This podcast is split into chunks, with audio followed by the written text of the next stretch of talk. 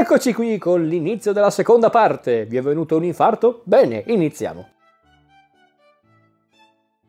Poi vi dirò un altro tema molto ricorrente in questa serie, è, è, un tema ancora più complesso se possibile, che è quello che riguarda l'identità. L'identità proprio nostra, proprio di, di noi esseri umani, che però anche qua eh, si può interpretare in tanti modi ed è un tema che per esempio viene affrontato in modo molto marcato nella terza stagione che riguardi magari per esempio il trasformismo di Normalvo, il cambiamento di Lester Nygaard, oppure tutta la questione che, che riguarda Anzident nella seconda stagione, o in generale comunque la ricerca che fanno i vari personaggi in quella serie per eh, costruirsi una propria identità, una propria, una propria indipendenza a modo suo, diventa un tema davvero fondamentale nella terza stagione, perché infatti un po' tutti i personaggi di quella stagione, anche quelli un po' più secondari, sono alla ricerca, o meglio, non sono alla ricerca, hanno bisogno di, un'identità riconosciuta. Perché infatti, fatte davvero pochissime eccezioni, i personaggi della terza stagione vivono nella convinzione di essere individui completi, ma allo stesso tempo sono ignari delle dinamiche, delle vere dinamiche che reggono il mondo. E, e, infatti, come si capisce anche dal prologo della, di quella stagione, che richiama molto quello di A Serious Man, che quello, quello dell'identità è a volte un fardello che ci schiaccia tutti quanti e tutti i giorni. Un peso che assume anche, anche qua. Ovviamente il discorso si apre a tante interpretazioni, a tante forme. Ecco, questo peso rappresentato dall'identità assume forme molto tragicomiche, basti pensare comunque a questa questa cosa molto assurda ma anche molto tenera di, di Gloria, la, la, protagonista buona della terza stagione, eh, questa sua incompatibilità con la tecnologia, quindi per esempio le porte scorrevoli non si aprono mai davanti a lei, i computer, i vari mezzi tecnologici pare che nelle sue mani non abbiano proprio effetto, non funzionino, eh, che è una roba proprio davvero molto tragicomica ma che su certi aspetti eh, rattrista molto Gloria perché la fa sentire proprio inutile, la fa sentire quasi invisibile. Oppure la questione dell'identità può assumere anche forme più drammatiche, basti pensare comunque a quello che succede al povero Emmett Stassi, che magari non è un personaggio che viene etichettato sin da subito come un santo, come un buono, ma che comunque sai, andando avanti con la serie capisce che questo qua non è una cattiva persona, ma si ritrova in una situazione più grande di lui, magari lui la, l'affronta anche in maniera un po' passiva, però non possiamo neanche biasimare questo poveretto se a un certo punto perde la testa, perde proprio il controllo della sua vita. E poi a volte la questione dell'identità viene affrontata anche in modo molto misterioso, basti pensare appunto alla questione del, di questo personaggio ricorrente della serie, ovvero uno dei scagnozzi principali di Varga, ovvero Yuri Gurka, questo russo particolarmente eh, sinistro e violento che a un certo punto si ritrova di fronte al suo più grande crimine che non è legato però agli affari con Varga e a un certo punto sparisce proprio. E infatti in questo conflitto di identità l'unico che sembra uscirne tra virgolette vincitore sembra essere proprio Varga che addirittura in una in una, in una, parte della serie perché Varga è una sorta di filosofo mancato perché davvero lui ha sempre queste massime molto elaborate, molto eleganti e anche un, a volte un po' sottili che hanno un fondo di verità a volte, ma su certi aspetti dimostrano anche una visione proprio cinica del mondo. C'è un momento in cui Emmett e Varga discutono, Emmett gli chiede ma qualcuno l'ha vista? E lui, e adesso non mi ricordo esattamente, ma Varga dice una cosa del tipo raramente mi vedono, a dirla tutta potrei anche non esistere che è proprio una cosa che lui proclama quasi con vanto, perché come viene accennato in un altro dialogo, la capacità di essere invisibili per Varga è un elemento fondamentale per gestire gli affari criminali. Ma in realtà anche questa potrebbe essere un'illusione, perché di fatto Varga ha un nome, ha un'identità e tra l'altro gli unici momenti in cui vediamo Varga perdere un po' l'autocontrollo, comunque un po' la sua spocchia, è quando la, la sua identità viene messa a dura prova tramite la sua ragione di vita, ovvero i soldi. Infatti, gli unici momenti in cui Varga lo vediamo davvero in difficoltà è quando c'è questo ispettore del fisco che mm, sta appunto vuole vedere i libri contabili e quando Nicky Swango comincia a sabotare alcuni dei suoi affari. Sono gli unici momenti in cui vediamo Varga perdere il controllo, addirittura cedere alla rabbia, quando invece Varga l'abbiamo visto fino a quel momento molto elegante, molto eh, anche molto subdolo, però è così. E collegata a questa tematica c'è anche quella dell'emancipazione, che Anche qua l'emancipazione che può essere economica, che può essere appunto la questione di Nygaard oppure di, dei fratelli Stassi nella terza stagione, ma può essere anche quella che riguarda un'emancipazione soprattutto sessuale, di genere, che, che è quella che per esempio eh, fa un po' da linea guida per il personaggio di Peggy nella seconda stagione o anche della stessa Nikki Swango nella terza. Eh, oppure può essere come nella quarta stagione un'emancipazione più razziale, più più legata proprio alla, alla, propria identità come popolo, che può essere appunto la questione di Lloyd Cannon, che appunto è un afroamericano che cerca di imporsi nell'America degli anni 50, ma può essere anche la stessa cosa per i Fadda, che sono comunque anche loro italo-americani, non sono proprio americani e a volte fanno fatica a trovare il loro posto nel mondo. E può essere anche un discorso che riguarda il personaggio di Rabbi Milligan, interpretato da Ben Wigwish, che è un attore inglese assai noto, probabilmente molti se lo ricorderanno soprattutto per eh, i film più recenti di 007 dove lui interpreta Q. Eh, ecco, Rabbi Milligan, anche lui è un personaggio che sta sempre in bilico tra una famiglia e l'altra, tra un'identità e un'altra, addirittura tra una razza e l'altra, ma semplicemente perché lui vuole sopravvivere come può al mondo, perché lui proprio è uno che ha capito come girano le cose, cerca di, eh, di proprio di gestire la sua vita. Perché infatti, e qui tra l'altro è una cosa che ho riscoperto riguardando la serie, c'è un, per esempio un discorso che fa Varga nella terza stagione sull'immigrazione, si mette lì a, a dire appunto che in Congo ci sono questi immigrati da una parte all'altra e lui appunto definisce questa l'era dei rifugiati, che però da una parte è un, è un discorso che mi ha colpito perché quella è un, davvero, è soltanto la nostra l'era dei rifugiati, secondo me è proprio un, anche quello è un tema molto interessante che viene spesso affrontato in Fargo, è, è incredibile. È incredibile perché appunto sono quelle cose che noti riguardando più volte la serie. Questo è il bello di Fargo. Fargo lo puoi vedere una sola volta, sì, però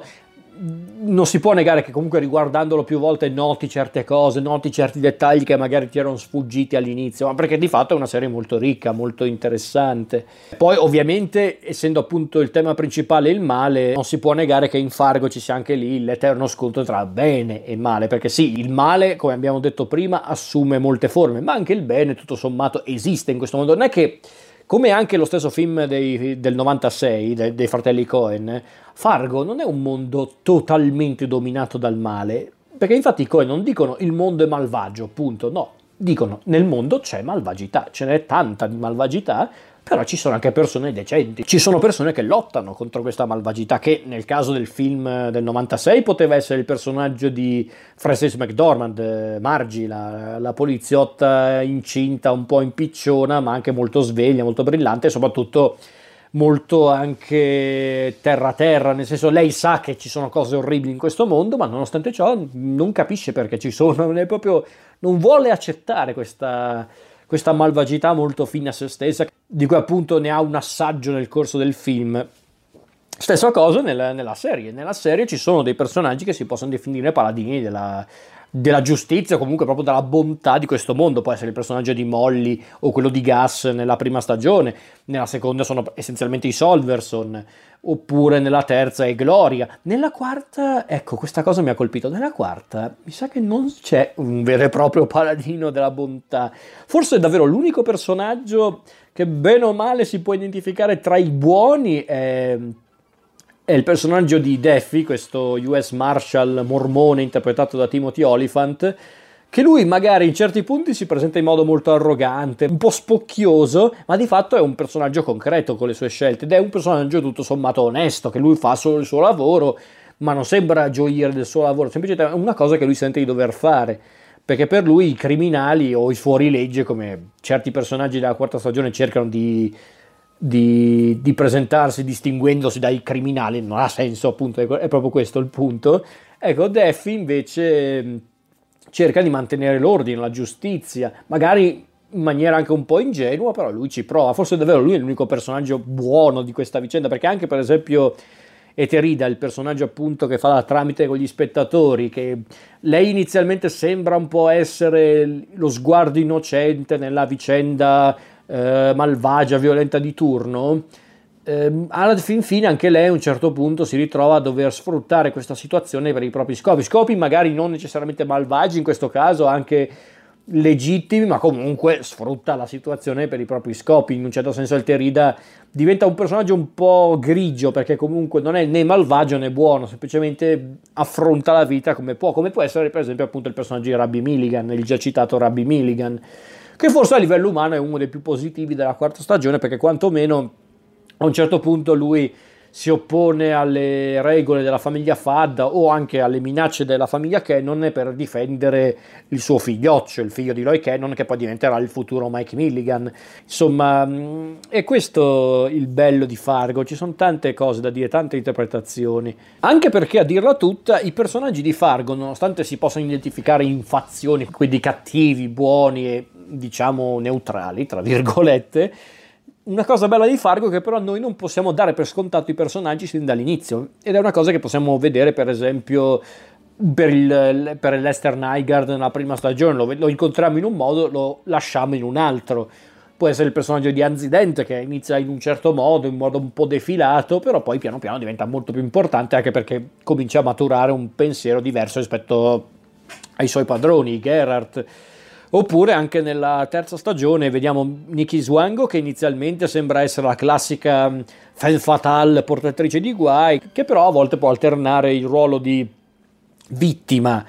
e di carnefice con una regolarità impressionante. Oppure, mm, oppure non so, anche il personaggio sempre della terza stagione, Sai, il personaggio di Michael Stahlberg, questo personaggio che inizialmente viene presentato in modo molto pomposo, molto anche un po' anche un po' odioso, un po' proprio stupido, piano piano ci rendiamo conto che in realtà Sai è una persona molto buona, è una persona molto sensibile, solo che a volte appunto lui vede il mondo in modo troppo semplice, quindi viene facilmente sovrastato dagli altri. Oppure non so, per esempio i fratelli Stassi è incredibile perché per una volta il fratello peggiore a livello umano, a livello proprio anche di comportamenti umani non è quello più ricco, non è quello con la vita agiata, ma è appunto quello più povero, quello più modesto che per testardaggine e per cocciutaggine non vuole neanche venire incontro al fratello che sembra a un certo punto voler comunque aiutarlo, vuole comunque porre fine alle loro scaramucce. Perché infatti vorrei far notare che parte di tutto il, il, crescendo di morte violenza e di crudeltà presenti nella terza stagione nasce da una cosa stupidissima, da questo, da questo cazzo di francobollo che sembra davvero una roba fondamentale per la vita di Ray Stassi che davvero scatena una, una serie di, di eventi eh, agghiaccianti e anche questo è un po' il punto di Fargo. Il, il male, inteso anche proprio come violenza, come, come crudeltà fine a se stessa, a volte nasce per cose stupide, per cose proprio inutili e banali. Perché infatti quello è sempre stato uno dei punti cardine di Fargo, la banalità se non la stupidità del male. E a questo punto io ho già parlato tanto, però vorrei parlare un po' più da, da fan, da spettatore, citando gli episodi preferiti, i personaggi preferiti e aggiungerei anche i momenti preferiti. Allora, beh, direi che i miei episodi preferiti. Allora, della prima stagione, bene o male, mi piacciono un po' tutti gli episodi, però il mio preferito forse è il quarto episodio, Eating the Blame. Perché di fatto non è che in quell'episodio avviene qualcosa di davvero eh, incredibile, però c'è per esempio un, eh, un, momento davvero incredibile in cui Lord Malvo si spaccia per un, un pastore, per un, un rispettato pastore mm, di una, di una chiesa cristiana, se non mi ricordo cosa che diceva esattamente, ingannando i, i, superiori di Gas Grimley, ma non lo stesso Gas Grimley, e che quando però mm, Gas ammette di conoscere il suo vero nome, appunto Lord Malvo, Malvo non è spaventato, anzi da una parte è ammirato perché comunque Gas ha scoperto il suo nome, quindi da una parte dice ah hai capito il ragazzo, sei bravo, quindi alla fin fine non sei stupido come vuoi, vuoi fare credere, e, e gli lascia questo indovinello molto sibillino, molto anche magari a volte un po' assurdo nella sua, nella sua, contestualizzazione, ma che di fatto sarà un elemento ricorrente della stagione che porterà poi appunto Gas e Lorn a scontrarsi nuovamente, quindi un bel episodio secondo me. Però di fatto non c'è un episodio della prima stagione che mi piace più degli altri, perché è proprio nella sua interezza che mi piace la prima stagione. La seconda stagione è molto più semplice perché qua ci sono a volte degli episodi che sono dei piccoli capolavori, come per esempio l'ottavo episodio, Lop Lop, in cui praticamente senza, senza anticipare troppo, essenzialmente qua abbiamo una sorta di di approfondimento del rapporto tra Peggy ed Ed, ma soprattutto di Peggy e del suo, sua, del suo declino proprio mentale, perché Peggy è un personaggio folle, è un personaggio proprio imprevedibile. E il suo ideale seguito, e questo è davvero forse uno dei miei preferiti in assoluto della serie come episodio, è The Castle, che è l'episodio uno degli episodi più importanti della stagione e della serie in generale, perché qua avviene il famigerato caso di Sioux Falls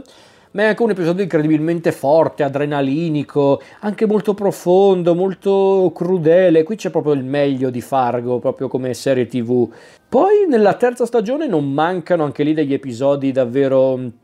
mm, particolari, anche un po' sperimentali, come per esempio il terzo episodio, The Law of Non Contradiction, o che sarebbe appunto la legge de, di non contraddizione, che a dire tutto è un episodio anche molto indipendente dagli altri, molto a sé, perché infatti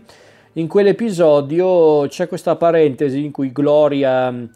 eh, rivive la storia di un suo parente con questo espediente del, del, del, cartone animato, con questo alieno che cerca appunto di trovare il suo posto nel mondo, ripetendo tra l'altro la frase I can help, ovvero posso aiutare, posso essere utile. Che è un che sì, ripeto, a livello narrativo è una digressione, non si può negare, ma è molto importante per capire non solo il tema principale della, della stagione, ma anche il, comunque il percorso che sta vivendo Gloria come personaggio. Gloria è proprio un bel personaggio, Gloria è proprio tra i personaggi buoni, lei è uno di quelli più puri, anche uno di quelli più umani, più, anche più fragili, è proprio un bel personaggio Gloria. C'è anche quell'episodio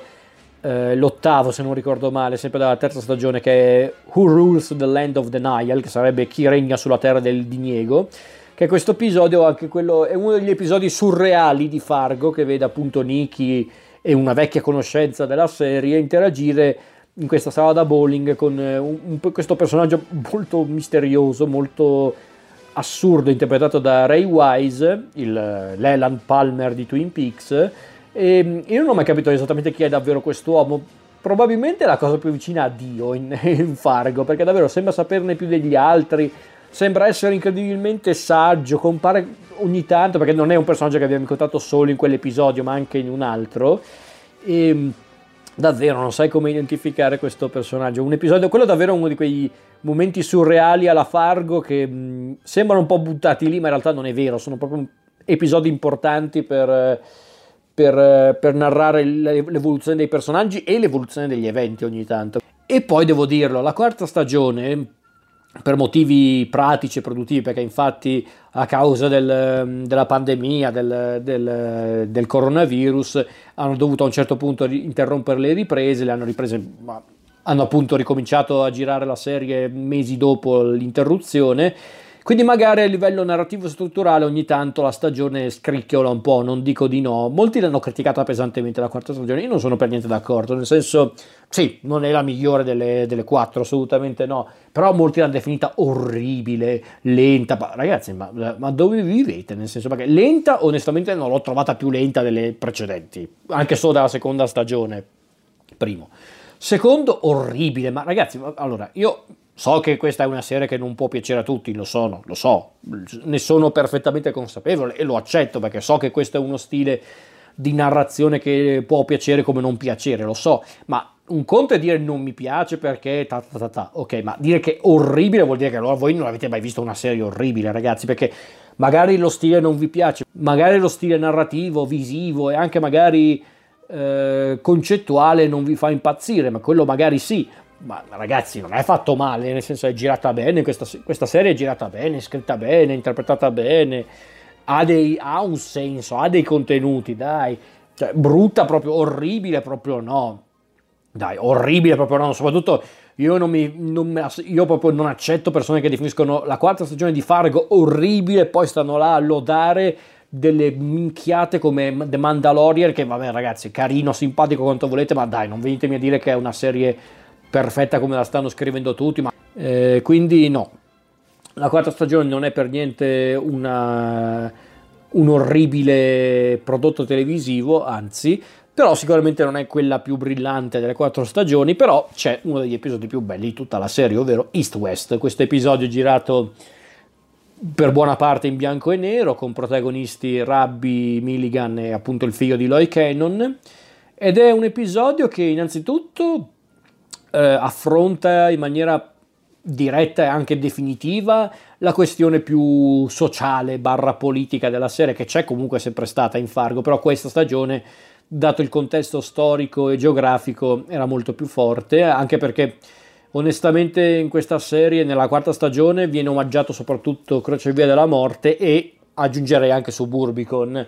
che mm, sì, non è stato diretto dai fratelli Cohen, ma da George Clooney, però di fatto la, la storia e la sceneggiatura è dei fratelli Cohen e si vede. Ecco, East West è, una, è un episodio magnifico, un episodio incredibile, anche qui uno degli episodi un po' più surreali della serie, che però appunto porta avanti il discorso sociale e politico del, della storia, porta avanti il personaggio di Rabbi Milligan e non solo, e davvero crea anche quella sorta di mitologia che contraddistingue la serie, perché molti hanno definito la seconda stagione la genesi di tutta la storia, ni, nel senso, a dirla tutta, io credo che sia la quarta stagione il vero e proprio racconto di Genesi, perché qui proprio racconta di come il, l'America di Fargo nasce, proprio come il male che aleggia nel mondo di Fargo ha iniziato a a, a proprio ad espandersi proprio per tutto il territorio americano, quasi proprio come se fosse un virus, guarda caso, vedi è incredibile. Poi che altro dire? Dire che i miei personaggi preferiti, e ce ne sono tantissimi in Fargo di personaggi, però i miei preferiti sono, vabbè, Malvo, Lord Malvo è un grandissimo personaggio, uno dei migliori cattivi mai visti in televisione. Poi adoro i Solverson, Blue, Molly, Betsy, loro sono proprio personaggi molto buoni, molto simpatici, ma non stupidi, e questa è la cosa bella. Soprattutto Lou, che a dire tutto mi piace di più la versione anziana di Lou, quello di Keith Carradine che abbiamo visto nella prima stagione. Lui è un personaggio che mi piace moltissimo perché lui appunto è un personaggio molto concreto, molto buono, molto anche molto sveglio e brillante ma soprattutto la cosa che ho sempre adorato di lui è che eh, lui è un tipo molto intuitivo. Eh, lui proprio non dico che intui- conosce la storia di tutti, però quando vede una persona la inquadra subito, perché lui è un tipo molto sveglio, soprattutto lui è un uomo che fa tesoro delle, de- degli eventi o comunque degli episodi che vive in prima persona. E quindi, per esempio, nella prima stagione, quando appunto lui non è neanche uno dei personaggi principali, però è bello vedere come Lou Solverson sia un tipo che inquadra quasi subito i personaggi che incontra, quindi appena vede Gas capisce che lui tutto sommato, nonostante si comporti in modo un po' maldestro, un po' goffo, è una brava persona, è un bravo ragazzo. Appena vede Lester Nygaard capisce che questo qua invece non è uno che la racconta giusta, che anzi è un tipo molto viscido. Appena vede Lord Malvo, perché c'è questo bellissimo momento nella prima stagione in cui lui e Malvo si incontrano senza sapere chi è l'uno e chi è l'altro, ovviamente. E e c'è lui che non intuendo chiaramente chi è davvero Malvo, non è che lui quando lo vede dice ah questo qua è un serial killer, no assolutamente, semplicemente lui vede Malvo e capisce che dietro quella facciata magari un po', un po' sborona, un po' spiritosa c'è davvero un'anima nera, perché infatti lui in quel discorso con Malvo cita appunto la, il massacro di Sioux Falls e cita appunto il momento in cui lui ha visto questa come dice lui stesso, questa, questo animale, solo che non era esattamente un animale, perché gli animali solitamente uccidono per cibo, questo qua invece no. E questo è un momento come a dire, lui, il male, il male più primordiale e più crudele, l'ha già incontrato, l'ha già visto, quindi su di lui Malvo non fa alcun effetto. Non fa niente a lui perché lui sa già come funziona il mondo, lui sa già che ci sono persone come Malvo e quindi su di lui Malvo non fa proprio nessun effetto, un grandissimo personaggio lui, come appunto tra i personaggi buoni della serie ho adorato Gloria, anche perché mi piace molto Carrie Coon come attrice, anche lei a livello, a livello spirituale lei è a tutti gli effetti l'erede di, dei Solverson, perché anche lei guarda caso quando interagisce con il grande cattivo della terza stagione, ovvero Varga, lei non rimane per niente impressionata da Varga, dalla sua dialettica, dal suo modo di fare molto molto superbo e anche molto maligno perché lei di fatto è una persona concreta, una persona buona e Varga invece è proprio un'anima nera come poche, quindi su di lei non fa nessun effetto. Lei lo inquadra subito, magari non intuisce che è un criminale, ok, però lo inquadra subito. Non a caso, infatti, il, il finale della terza stagione è incentrato proprio sull'ultimo scontro tra lei e Varga. E poi appunto Varga è un altro grande personaggio. Varga tra l'altro nell'ambito dei cattivi è uno dei cattivi più interessanti perché a differenza di Malvo, dei Geralt o di Anzident, lui è un cattivo che ha motivazioni incredibilmente banali. Lui è interessato solo a una cosa, ai soldi, al guadagno, però allo stesso tempo lo guardi e pensi ma perché questo qua è così interessato ai soldi perché non sembra neanche volerli spendere, non sembra neanche volerli utilizzare per sé. Perché infatti vediamo questo tizio magro, molto emaciato, molto anche un po' stempiato, che indossa abiti di seconda mano, che, che, non vive nel lusso, anzi a volte lui dorme per terra, proprio come dire non mi, non mi serve il letto, che, che, che, tra l'altro lui conduce anche una, uno stile di vita molto bulimico nel vero senso del termine, perché infatti lui mangia di tutto, ma poi lo, lo vomita subito dopo, infatti una delle caratteristiche più riconoscibili di Varga è la sua dentatura, questi denti che ormai sono proprio consumati dall'acido del vomito, proprio che sembra proprio anche dimostrare il fatto che proprio Varga è questo tipo di, di, essere umano, proprio quello che mastica e poi sputa, proprio come uno squalo. Poi che altro?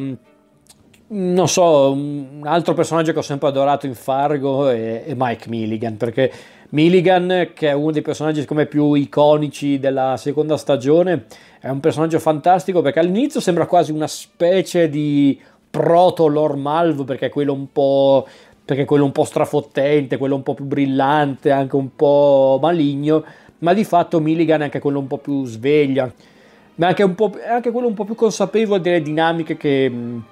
che fanno girare il mondo. Infatti come faceva notare lo stesso no, Howley in un'intervista, Milligan è quello che capisce subito al volo, nel senso arriva a un certo punto nella seconda stagione, in un determinato momento in cui praticamente c'è una mattanza incredibile, lui sta lì due minuti e dice andiamo, come dire, è finita, non stiamo qua che rischiamo di morire, va. È magnifico, ma poi appunto è anche un personaggio molto, molto brillante, molto anche charliero, ma è davvero un bel personaggio Milligan, davvero. Infatti mi fa anche piacere che abbiamo voluto recuperarlo in versione bambino nella quarta stagione per dare anche una motivazione a questa sua visione del mondo e a questo suo modo di comportarsi, quindi davvero incredibile. E quindi a questo punto mi piace molto il personaggio di Rabbi Milligan perché è un bel personaggio anche nel contesto di Fargo. Poi della quarta stagione, se devo proprio scegliere un personaggio che mi è piaciuto tantissimo, è Oretta Mayflower, perché lei proprio nell'ambito dei personaggi cattivi o comunque delle mine vaganti di Fargo, lei è uno dei peggiori proprio perché innanzitutto Jessie Buckley è un'attrice fantastica, qualcuno probabilmente se la ricorda per, per Chernobyl, la miniserie di, dell'HBO. Eh, però lei davvero lei in questa serie si è superata perché proprio lei ha questo modo di presentarsi molto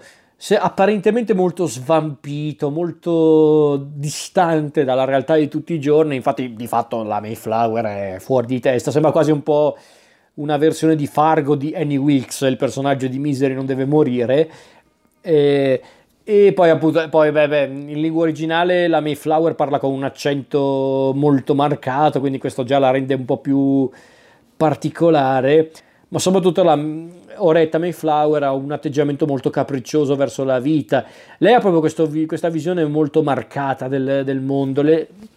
lei proprio non, lei non coglie le sfumature, nel senso la, la Mayflower lei non accetta le sfumature, non accetta le vie di mezzo. Se per esempio un personaggio gli dice ah, guarda come sta male mio padre, quasi quasi vorrei che smettesse di soffrire, Oretta Mayflower non è che coglie il dolore o mm, il, la sofferenza che prova questa persona, no, no, va direttamente dal padre malato e lo uccide perché lei crede che questo sia il desiderio del, della persona in questione, che è proprio una roba proprio da psicopatici. E devo dire che anche il suo percorso è molto,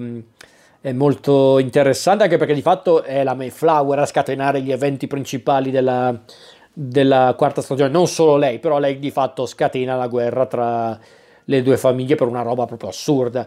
E devo dire che anche il finale del personaggio è molto coerente con il suo percorso.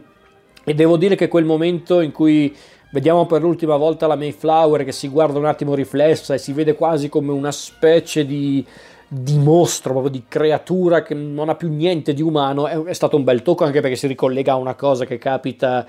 durante la quarta stagione, quindi davvero mm, un grandissimo personaggio. Poi Jesse Buckley, devo dirlo, mi sono innamorato di questa donna, voglio vederla più spesso. In, in, televisione, al cinema, davvero tenetela stretta perché mi sembra davvero molto brava questa, questa attrice. E chiuderei con i momenti preferiti di questa serie, che non sono gli episodi, no, no.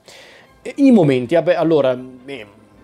è scontato però tutti i momenti di Lord Malvo, delle sue uscite molto molto sarcastiche, molto anche grottesche. Lui davvero è fantastico, ma perché davvero Billy Bob Norton è perfetto sul personaggio, lui proprio è fantastico. Poi non so. Ammetto che tutta la parte di Sioux Falls eh, nella seconda stagione è davvero forte, anche perché in quell'episodio hanno utilizzato questo espediente del narrare i momenti salienti del massacro di Sioux Falls come se fosse una specie di di reportage, proprio di un reportage scritto. Nella terza stagione c'è questo episodio in cui ogni personaggio principale della terza stagione viene accompagnato appunto con uno degli strumenti che indica un determinato personaggio di Pierino il lupo, quindi Gloria essendo il personaggio positivo, la nostra eroina ha appunto gli archi di Pierino, eh, Varga essendo appunto il cattivo ha i corni francesi del lupo, Nicky Swango ha il tema del gatto, Ray Stasi che è quello un po' più ehm, che è quello un po' più misero, anche un po' più patetico e che avrà un determinato destino nel, nella serie, ha invece la silhouette dell'anatra. Eh, Emit Stasi che è quello invece un po' più gagliardo, è l'uccellino, Sai che è quello un po' più burbero, massaggio, è il nonno, i scagnozzi di Varga invece hanno i tamburi dei cacciatori, insomma è una gran bella idea ragazzi. E, quel, e, quella parte lì appunto in cui c'è il narratore che presenta tutti gli strumenti principali di Perino il Lupo è Billy Bob Norton, quindi sono proprio questi piccoli dettagli che fanno davvero piacere.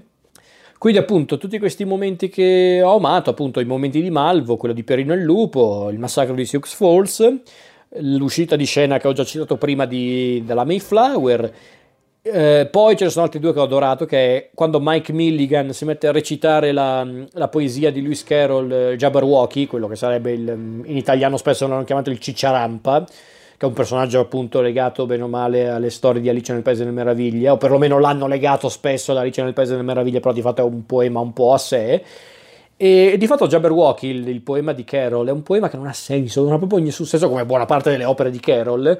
e inserito in quel determinato contesto di Fargo, pronunciato da Mike Milligan, che probabilmente a livello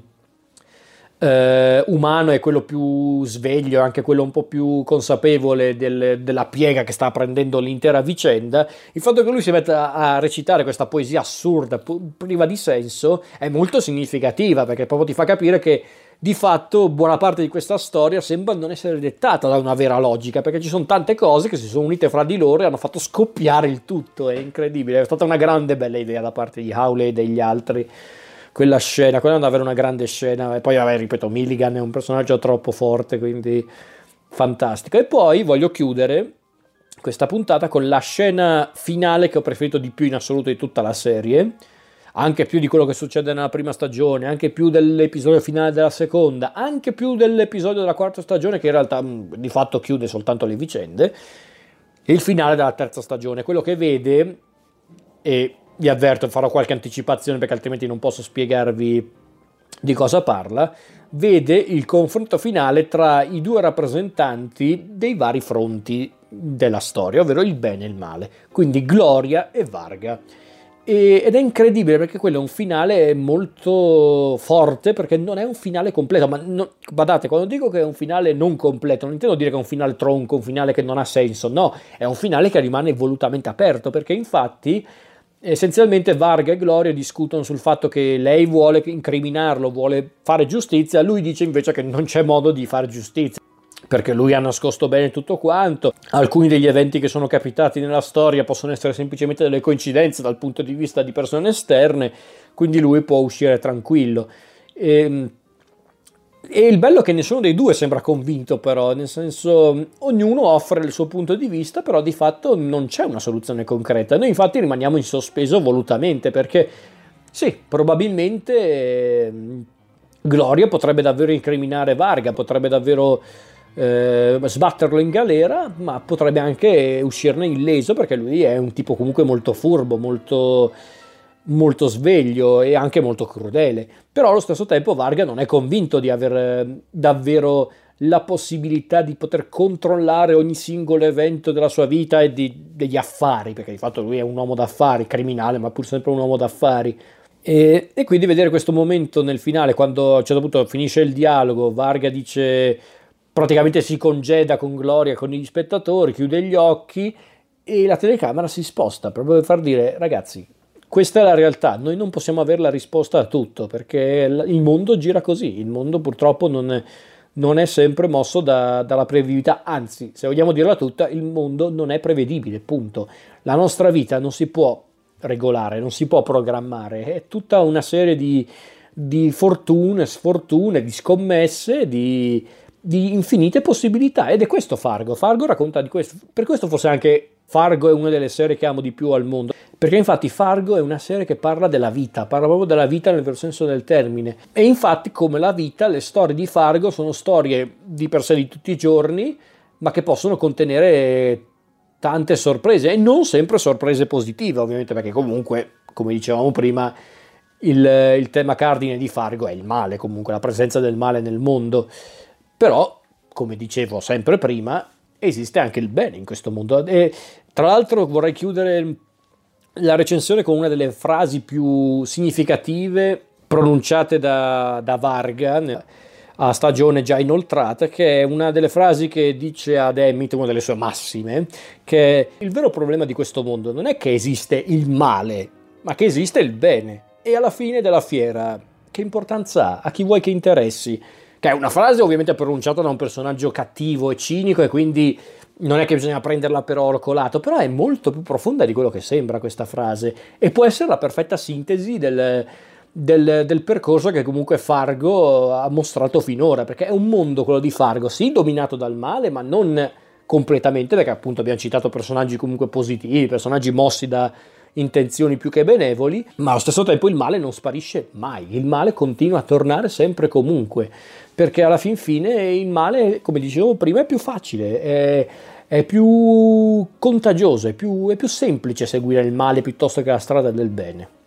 Tutto questo è Fargo, ragazzi, un, un, incredibile mondo televisivo da scoprire o da riscoprire nel, nel, caso tra di voi ci siano dei fan della serie, non credo perché è una serie un po' da intenditori e non, non perché voi siete scemi, eh, no, assolutamente. Mi rendo conto che però può essere una serie che magari a una prima occhiata non, non attira a sé grande pubblico, però io vi dico questo, al di là di tutti questi grandi discorsi che ho fatto, è una gran bella serie anche per come è realizzata, per come racconta determinate storie e davvero ragazzi guardatela perché oggigiorno servono come serie come Fargo, serie che cerchino anche un po' di stimolare gli spettatori, un po' anche di spronarli a, a interpretare le storie in un modo un po' anche personale. Perché oggi davvero oggi viviamo proprio nell'epoca della pappa pronta, del, del voglio tutto subito, voglio tutto eh, chiaro e tondo, no, a volte bisogna anche osare un po' con gli spettatori, bisogna anche un po' stimolarli a, a, a leggere tra le righe, perché altrimenti davvero non ha neanche più senso raccontare le storie.